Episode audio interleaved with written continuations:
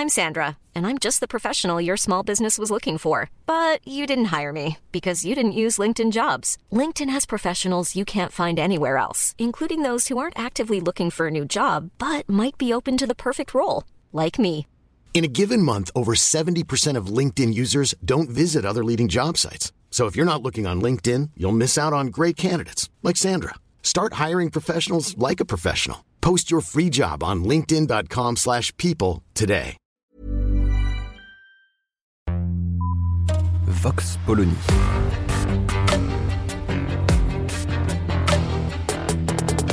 L'actualité vue par la directrice du magazine Marianne, Natacha Polony.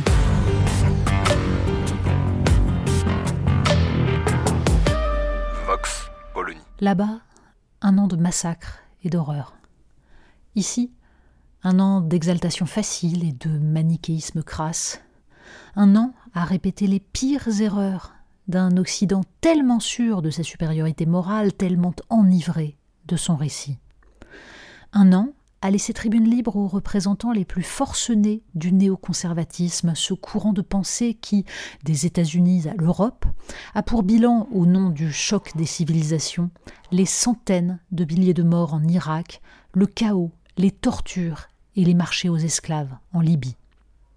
Mesure-t-on, depuis un an, la régression du débat démocratique et de l'esprit critique quand le président Macron lui-même est régulièrement rappelé à l'ordre par les zélés atlantistes qui ne voient vraiment pas pourquoi on ne livre pas immédiatement des avions de chasse à l'Ukraine et qui considèrent comme poutinistes quiconque leur rappelle que les États-Unis eux-mêmes cherchent à éviter l'escalade et la guerre généralisée. Qu'il est doux de se prendre pour André Malraux ou Jean Moulin, qu'il est confortable de voir le monde en noir et blanc.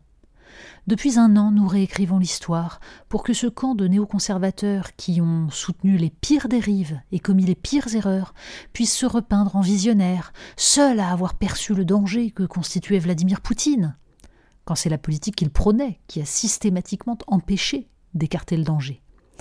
Et ce faisant, nous adhérons l'air de rien à cette idée d'une guerre de civilisation dont le résultat sera de prolonger et d'étendre le conflit pour le plus grand malheur des Ukrainiens.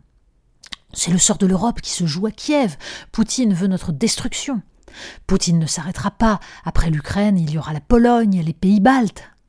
Qui ne voit pas que ces phrases grandiloquentes n'ont qu'une conséquence possible, un affrontement jusqu'à la mort Qui ne voit toujours pas que le reste du monde récuse cette vision simpliste et manichéenne. Pas seulement les Chinois qui chercheraient à couvrir leurs propres turpitudes à Taïwan, mais aussi l'Inde, le Brésil, la très grande majorité de l'Afrique et de l'Amérique latine.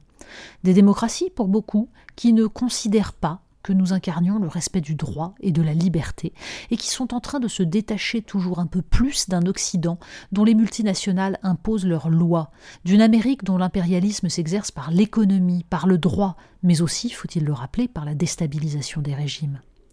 Quand le pape François pulvérise ce discours occidentaliste sur cette guerre, quand il évoque aussi les massacres au Congo et cible Paul Kagame, président rwandais soutenu par les États-Unis, quand il alerte contre le réarmement du monde, il n'est pas seulement un Argentin tiers-mondiste. Et il est curieux que ces propos ne soient absolument pas repris dans les médias français. Quand Edgar Morin ou Jürgen Habermas, qui, contrairement aux Jean Moulin de plateau de télé, ont connu la Seconde Guerre mondiale, tentent de contredire le manichéisme ambiant, ils sont dans le rôle qui a toujours été le leur. Mais étonnamment, plus aucun micro ne se tend L'Ukraine a droit à son intégrité territoriale et à sa sécurité. C'est une évidence qui ne se discute pas.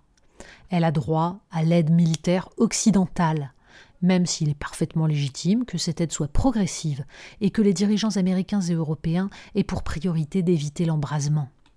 Et qu'importe si sa pente pro-occidentale, comme celle de la Géorgie, a été encouragée depuis la fin de la guerre froide par les millions d'investissements américains et par le travail de ce cabinet de lobbying, Qu'importe si les dignitaires de la CIA ont déclaré ouvertement depuis des années que c'était là, pour eux, que se jouait la confrontation avec une Russie qu'ils entendaient détacher de tout l'espace slave.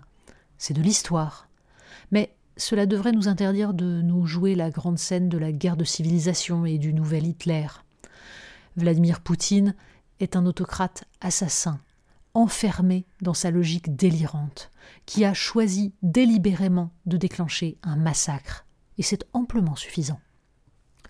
Une chose est certaine, prétendre soutenir une défense européenne et une Europe indépendante tout en brandissant la rhétorique des démocraties combattant les autocrates est une escroquerie intellectuelle. L'Union européenne est en train de disparaître économiquement, militairement et politiquement dans ce désastre. Elle est plus que jamais un satellite de ces États-Unis qui lui menaient, avant l'agression russe, une guerre commerciale violente à coups de milliards de dollars de sanctions contre ses entreprises, à coups d'intimidation autour des sanctions illégales décidées unilatéralement par Washington contre de nombreux pays du globe se faire le héros de la liberté en expliquant qu'il n'y aura de solution que militaire permet de briller à peu de frais sur les plateaux de télévision, loin du front ukrainien. Mais ce n'est pas défendre véritablement la démocratie et la liberté des peuples, car celles-ci ont besoin d'une Europe indépendante, respectueuse du point de vue des autres peuples du monde, une Europe débarrassée du messianisme américain qui n'est que la caution morale de l'impérialisme.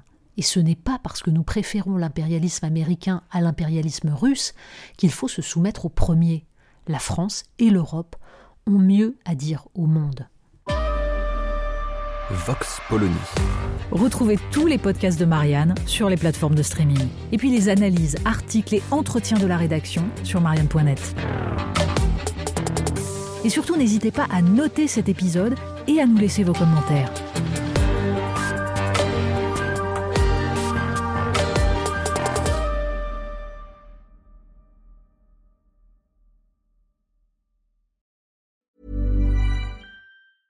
Mom deserves the best, and there's no better place to shop for Mother's Day than Whole Foods Market. They're your destination for unbeatable savings, from premium gifts to show-stopping flowers and irresistible desserts. Start by saving 33% with Prime on all body care and candles. Then get a 15-stem bunch of tulips for just $9.99 each with Prime. Round out Mom's menu with festive rosé, irresistible berry chantilly cake, and more special treats. Come celebrate Mother's Day at Whole Foods Market.